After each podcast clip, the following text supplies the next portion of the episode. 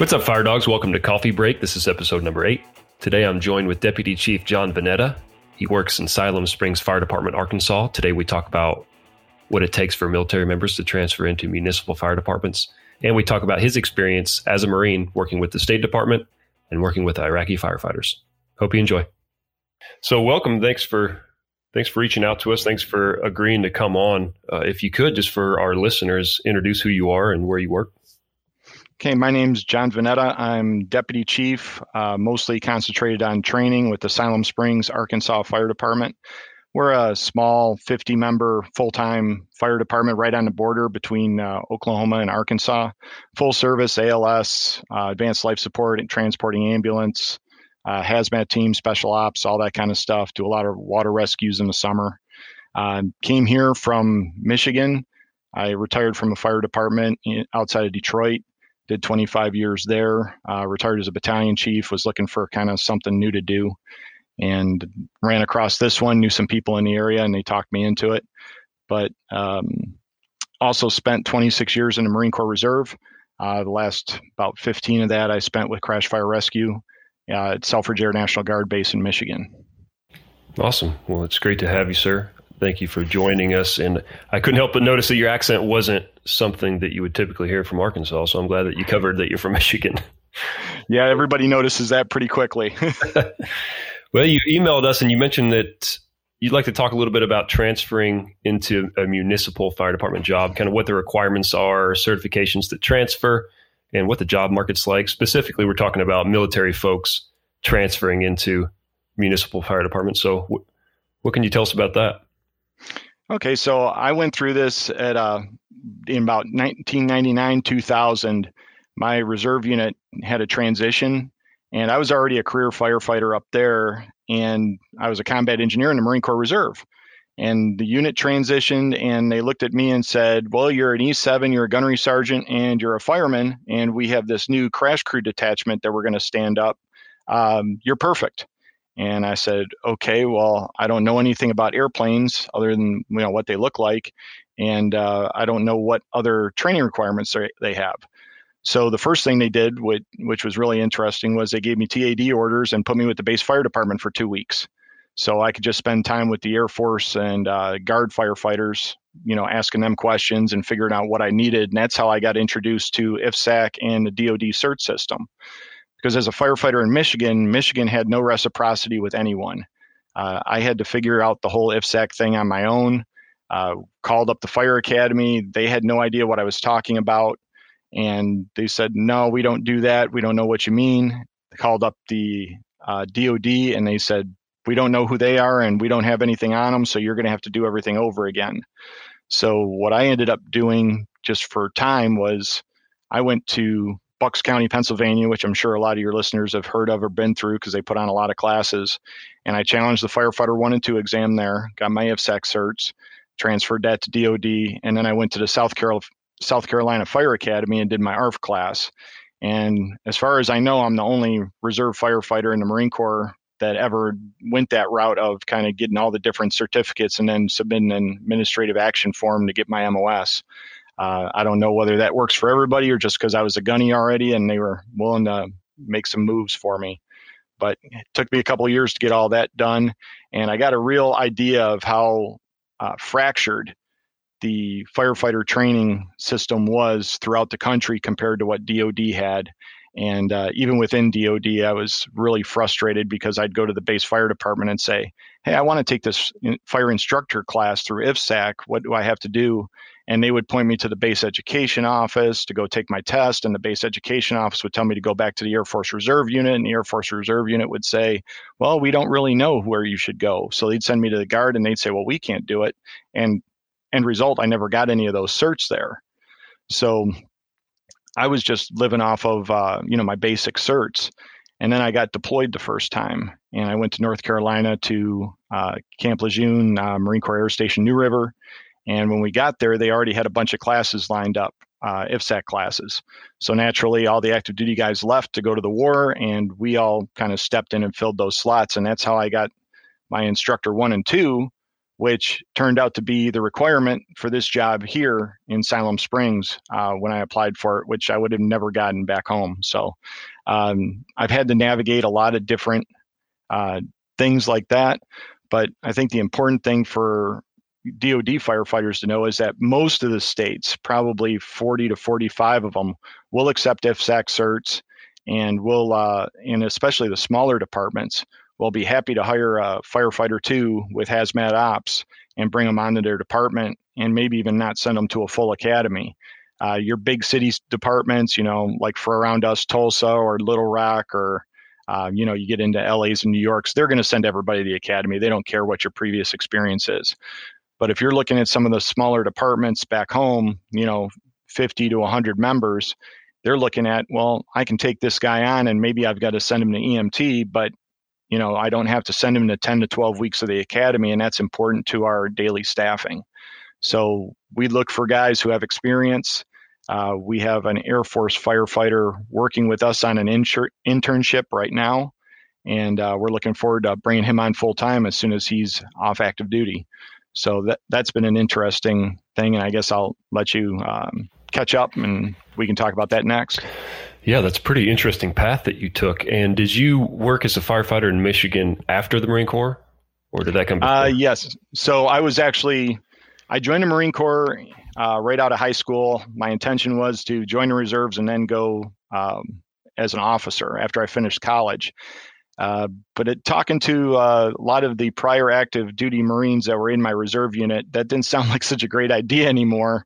Uh, especially because I was getting ready to get married and my wife wasn't crazy about moving every two years.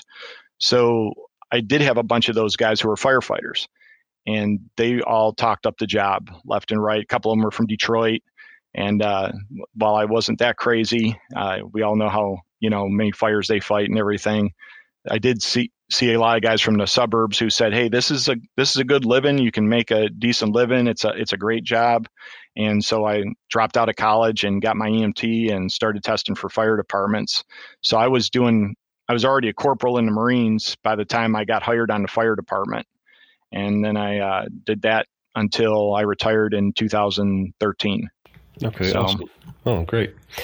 Yeah, you mentioned that there's an individual working in your department who is active duty Air Force and a firefighter and going to eventually be hired on there. So he's utilizing the skill bridge program, I guess you could call it.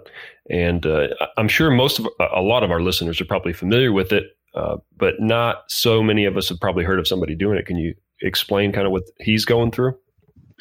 Sure. So he's evidently at about the five and a half year mark of his contract. I think he signed for six years. Uh, his father is a training captain for a neighboring department, but you know a little bit bigger department. They've got kind of stricter rules about who they can bring in and stuff. Whereas uh, us being kind of small and uh, very progressive to uh, want to offer people opportunities. So he reached out to a couple different departments in the area. We were the ones that answered him back and said, uh, "Yeah, if you can do the paperwork and send us whatever you need from us, then we'll be happy to follow up." So the other deputy chief here was following up with him for a couple months, passing emails back and forth, and finally uh, that all got worked out. And he's been working with us for about a month, and it didn't take long before you know he's working you know day shifts basically, but he's just riding as a fourth guy on the ladder or on the engine every day. And the guys are getting an opportunity to work with him, to talk to him, to see what he's about.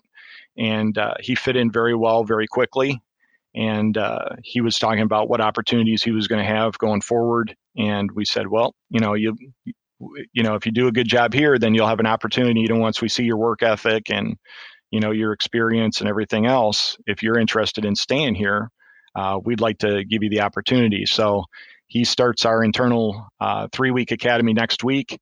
Once he finishes that up, um, you know, he's still got about a month to go before his terminal leave, and uh, he'll just basically go on a shift and we'll roll him right through his um, you know his terminal leave let him work as much as he wants to until he gets off active duty and then he'll get hired full time uh, as a firefighter and we'll send him to emt school for six weeks down in uh, the arkansas fire academy. Yeah that's pretty fantastic. And you said that was a six month internship that he's doing correct Well, it's it started uh, six months, but the last two months of it, I believe, is his terminal leave block. So he's actually going to be with us for like four months, unless he just works while he's, you know, he takes his leave and and uh, you know starts working already. But that's up to him what he wants to do. Yeah, what a great opportunity to be able to get paid through the Air Force while kind of, you know, transitioning into the civilian sector, and even in the same career field, which is kind of surprising to me. I've I've known people do skill bridges. I always thought it was something that you maybe you didn't have any experience with, say I wanted to be a carpenter, I'm a firefighter, I would do a skill bridge to be able to, you know, transfer into the civilian sector. But, um, but it, that tells you how much I don't know about it. So pretty, it's pre- pretty awesome to hear, hear an experience like that. So, yeah, we're excited to have him. And, you know, recruit recruiting's been challenging over the last couple of years. You know, for one thing, you just can't get out and talk to people like you used to with COVID and you know the jobs just you know the when unemployment's low and uh, there's other options you know we're looking for some pretty high caliber people and the pay isn't all that great so you've got to find those guys who are really interested in being firefighters and they've got lots of options especially in a growing area like here in northwest arkansas where everybody's just growing leaps and bounds it's uh, challenging to keep people on and you know keep them from bouncing from that bigger department or you know filling the hole when they do so uh, any opportunity we have to encourage somebody to get into the fire service, we, you know, honestly, we we had no intention, you know, bringing them on. It wasn't like, oh yeah, as soon as he gets gets here, we're going to take a look at him and we're going to put the full court press on him to hire him. It was much more of, hey, let's give this kid an opportunity to come up here, uh, see what we're about. But if he stays local or stays in the fire service, then we consider that a win. We're paying it forward to the rest of the fire service to encourage people that, hey, if you don't want to work here, that's fine. There's some place for everybody. And uh, we'll be happy to support you in learning about us. And then you go there and tell them, hey, those guys in Siloam Springs treated me well. And that's uh, good for our reputation, too. Yeah, it's good press for you. Most certainly. That's pretty cool. So you also talked to me about working with the State Department and working with Iraqi firefighters as a Marine in 2008 and 2009. We want to talk a little bit about that. You mentioned that you're in Ramadi, Iraq. Yes. Yeah. I so I got deployed the first time and just stayed stateside, and uh, the year after that, a bunch of guys from my unit uh, volunteered and went, and I was kind of like the the only staff NCO. I was the only you know above E five uh, from crash crew that didn't deploy, and I just felt this loyalty to my squadron of you know everybody else is like laid off or whatever they need the money and they're going to go but I, we're going to go eventually and those guys will be out of the deployment cycle so they can't go back to back so we need somebody so i stayed and i stayed and then finally about 2008 they got orders to go to djibouti and it was a smaller uh, deployment so by that point i'd uh, been selected for e9 and it just I didn't fit. You know, it doesn't make sense to send an E9 with a 140 man detachment. So that at that point, I started raising my hand and saying, "Hey, I'm willing to go as an individual augment wherever I can." So a friend of mine got me in touch with uh, the Civil Affairs headquarters element in uh, Multinational Forces West over in Anbar Province, and I managed to get over there with another buddy of mine and I showed up and they kind of looked at me like, okay, we're halfway through our 12 months. You're here for the rest of the deployment. Um, we're going to take this master sergeant who's here and send him home, and we're going to put you in his spot. And then that guy said, Well, I don't want to go home. So then they said, Well, what do we do with you? Well, we don't know. Go sit over here and make PowerPoints with this warrant officer. So I'm like, Well, great. So I fig- I get there and I'm thinking, okay, I'm at least here. Let me find something to do. And being a fireman, I did what all firemen do how can I get out and see the local firefighters and see what they're up to and how they do things? So I talked to, you know, my boss and he said, yeah, go out, take a look, whatever. And so I got out to meet the local fi- Iraqi firehouse and talk to them. And of course, when you're civil affairs, everything you do, you have to file a report on. So I came back and I filed the report and it up, went up to the chief of staff's desk. And uh, the next week, I'm walking back from chow, and the colonel walks up and says, Hey, Master Guns, walk with me. Yes, sir. What's up? He says, Well, I read your report from last week and I want to talk to you about the Iraqi firefighters. I'm like, Sure, sir. This is awesome. And he's so we get back to his office. He says, We've looked at everything in civil affairs for the Iraq, for the Iraqi government. We've looked at their postal service, we've looked at water, we've looked at electrical generation, how to build their courts, everything else. But we've never had anybody here who knew anything about the fire or EMS service. And now we've got you. So I want you to go to every Iraqi fire station in Anbar province and I want you to file a report and I want you to build me some kind of plan to bring these guys up to at least the level of their neighbors. So I don't expect you to turn them into the New York Fire Department, but I want to know what it's going to take to at least bring them on par with Saudi Arabia and Bahrain or UAE. I said, well, sir, that's pretty tall order, but I'll I'll see what I can do. And of course, I'm just jumping inside, just excited to have a job and excited that it's got to do with the fire service. So I start setting up with all the civil affairs teams that are out in the different villages to go meet with the Iraqi firefighters. I meet with the general in Ramadi, who's kind of like the provincial fire chief, and uh, get started with them.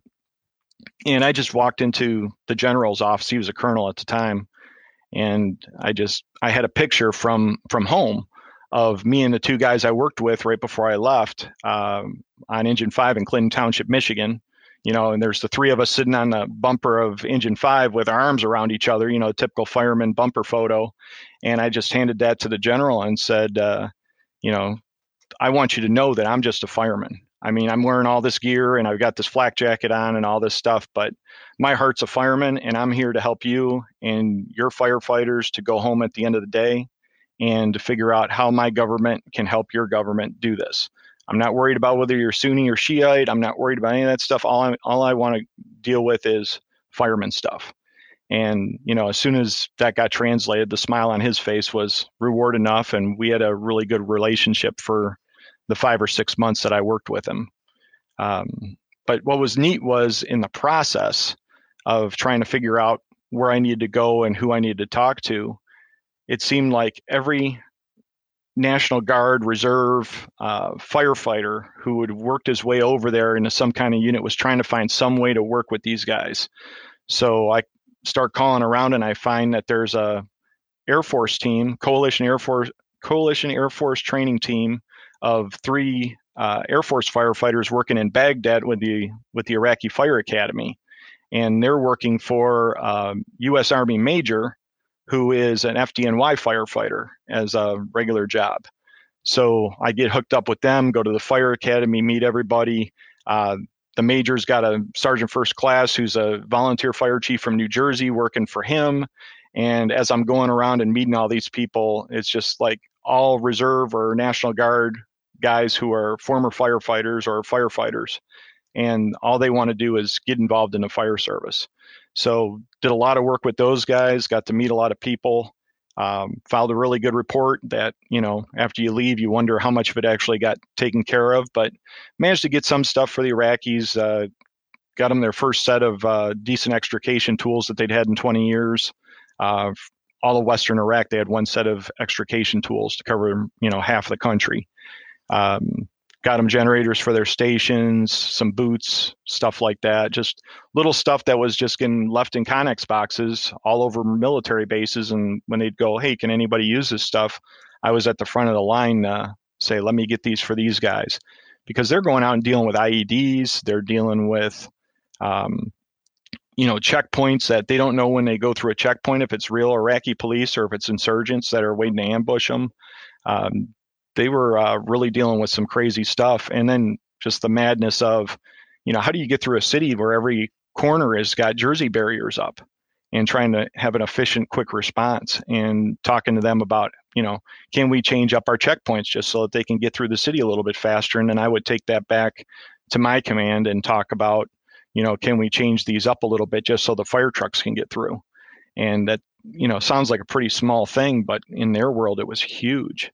So just real, really fun time working with those guys, um, and an experience I never expected to have on my way over there. And it just felt like, you know, after after that, it was like I come back home and it's like, okay, my military career is pretty much done. I'm never going to top that.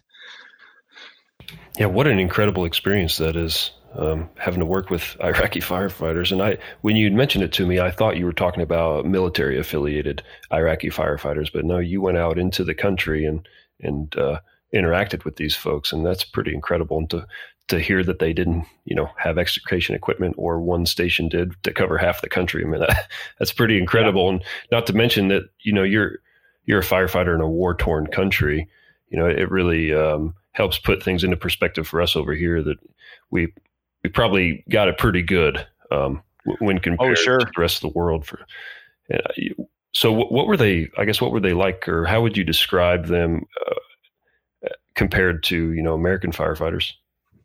Well, was, they were they were. I, I don't know that they were as into the job as kind of we are. I mean, that's probably painted with a broad brush, but there was a, a, fire station right there at the National Fire Academy that they had in Baghdad that we were working with. And at one point, they had a news crew come out to do a like docu series or documentary about them. So they would set some tires on fire somewhere, and they would show up to put the tires out, or they'd do a drill in the burn building. And uh, you know, I just it, it was it was upsetting because here you are at the you know their national fire academy. You'd think the guys there would be a little step above and you're watching them throw ground ladders upside down and uh, stuff like that. And you're just like oh god you guys are killing me. But you know when the farther you got from baghdad the less stuff they had to work with and so i'm out in ramadi which is you know a relatively big town ramadi and fallujah um, and they've got nothing but you know blue jumpsuits with uh, the Ranger rubber boots and a yellow Metro helmet, and that's it. That's all they've got to go to a fire. And uh, at one point, I went to one of those towns to do my, do my uh, do my evaluation of the station, and I got to the civil affairs team hut, and I walked in and told the guys what I was there for, and they were like, well, you know, we'll be happy to take you over there, Master Guns, but we've already, you know, we already had a guy come and do that like last year and we've got a report on it. And I said, well, I'd really like to see that report because maybe I don't need to go over there. And they give me this report and I said, so who wrote this? And they said, well, I think it was a, a sergeant from, you know, one nine, one of the infantry battalions. He was a volunteer fireman, so he knew what he was looking at. And I start reading this report and the guy says, it was obvious that the captain of the local fire station had no uh, no training or knowledge of the modern fire service. Uh, as example, he had never heard of the concept of venting a roof with a chainsaw. And I just I'm reading this and I'm like, you've got to be kidding me, guy. This uh, the the roofs here are made out of concrete. You're not doing vertical ventilation, much less you know a fire department that doesn't have ladder trucks they don't have bunker gear. Most of them, they don't have SCBAs. Um, the last thing they're going to do, even if they had a wood roof, was go up on it with a chainsaw. They're happy to just stick a hose through the window. Yeah, no but kidding. but that guy's experience, you know, wherever he'd been, you know, as a firefighter, his experience was that if you didn't know how to vent a peaked roof with a chainsaw, then you were incompetent and a fool. And that's the way he wrote his report. And I said, no, guys, we got to go out there. We got to see these guys and see what they've got. And they were very, you know, very much the typical uh, fire station we saw over there, which was 20 or 30 guys with, you know, a couple pumpers, a couple tankers, and um, just no bunker gear, no no air packs. Uh, just stick a hose in the window and do the best you can kind of deal. And when you got into Baghdad, you'd find, you know, they were fully equipped. They'd have two sets of bunker gear and everybody'd have their own SCBA with a mask and all that. But the farther away you got, uh, it seemed like the less they had. And I got to meet the general who was the commander of like the national fire chief. Uh, we went out and had dinner with him one time and I asked about that and I got the, well, you know, it's the violence out in, out in Anbar has been very violent. We can't move all of our equipment out there. And I was like, sir, with all due respect, I've been in Baghdad for three days. I've watched three car bombs go off from a distance, you know, just seeing the clouds, you know, when the thing goes off. And I've been in Anbar for four months and I haven't seen a single one. So the world has changed. You know, your your security situation has changed. Baghdad's your problem, not Anbar. So we need to get stuff out to those guys too. And uh, I guess the most interesting thing about that whole meeting was that one of the guys with me was another National Guard guy who was a fireman. He was from uh, Oklahoma, and he was a sergeant major for the Army unit that drove me around. And uh, the chief of the Iraqi Fire Service had evidently been to an IFSTA conference in Stillwater and uh, wanted to talk about Penguin Joe's or whatever the big bar is down in Stillwater and ask him uh, Sergeant Major Nix if he knew where that was, if he'd ever been there. And, you know, ne- next time I go there, I'm going to call General Petraeus and I'm going to have you be my tour guide, you know, and just like, wow, I, th- this is surreal. I can't believe that we're having this discussion here. yeah. Yeah. Again, incredible experience. And it's almost like you're stepping back in time, interacting with them really, you know, no, no bunker gear. I mean, that's crazy for us to think about in, in American fire service. Um, you know, goes, goes back to the day, probably the sixties when you, or, you know, I, I bet it was even better for us in the sixties than it is for them now, you know? But again, it probably yeah puts I mean, things had, in perspective a little bit and helps you appreciate what we got. Yeah, they. I mean, they had no hydrants. You know, they're they're um, running all tankers. Everything's tanker operated. They had no EMS service really to speak of. That was one of the things we were in talks with them about was uh, getting them a 911 service. You know, some kind of phone number that they could all call and, and a radio system that would work because uh, they had nothing but you know walkie talkies, line of sight, was all that they had. And they couldn't keep those charged because they only had two or three hours of power a day. So that was one of the reasons why I was able to get them the generators. Um, but the, they they just had so little to work with, and for them to go out and just throw water on a tire fire um, to them was like a major accomplishment that the truck worked and that you know they made it through the city without getting blown up. So th- their standards of uh, professionalism weren't exactly very high, but you know they had to be somewhat dedicated to put up with the things they put up with and still come to work every day. Yeah, no kidding. Well. Well, Chief, thanks so much for coming on. It was a great conversation and a lot of good stuff talked about. Uh, you have any final thoughts before we finish up? Well, I just want to encourage uh, the Air Force and DoD firefighters out there who want to be career firefighters on the municipal side. Uh, the biggest thing that you guys can do, other than just getting your applications in, is if you haven't been to an EMT class, then do that. Uh, there are places like around here where we hire people that have no training, but the more training you have, the higher you probably end up on the list. Um, but the the the EMT is really a key uh, for making yourself right at the front of the pack. So I know that that's something that I talked about going to training and readiness conferences for the Marine Corps back in the early 2000s of we need to start getting our guys trained EMT, if not for just the general use of it as crash fire rescue, but just to make these guys better qualified and prepared for a civilian job. And if there's anything that you can do to make yourself more uh, competitive with outsiders that's get that EMT license. Uh, especially encourage that. Yeah, great advice. Well, thanks again for your time.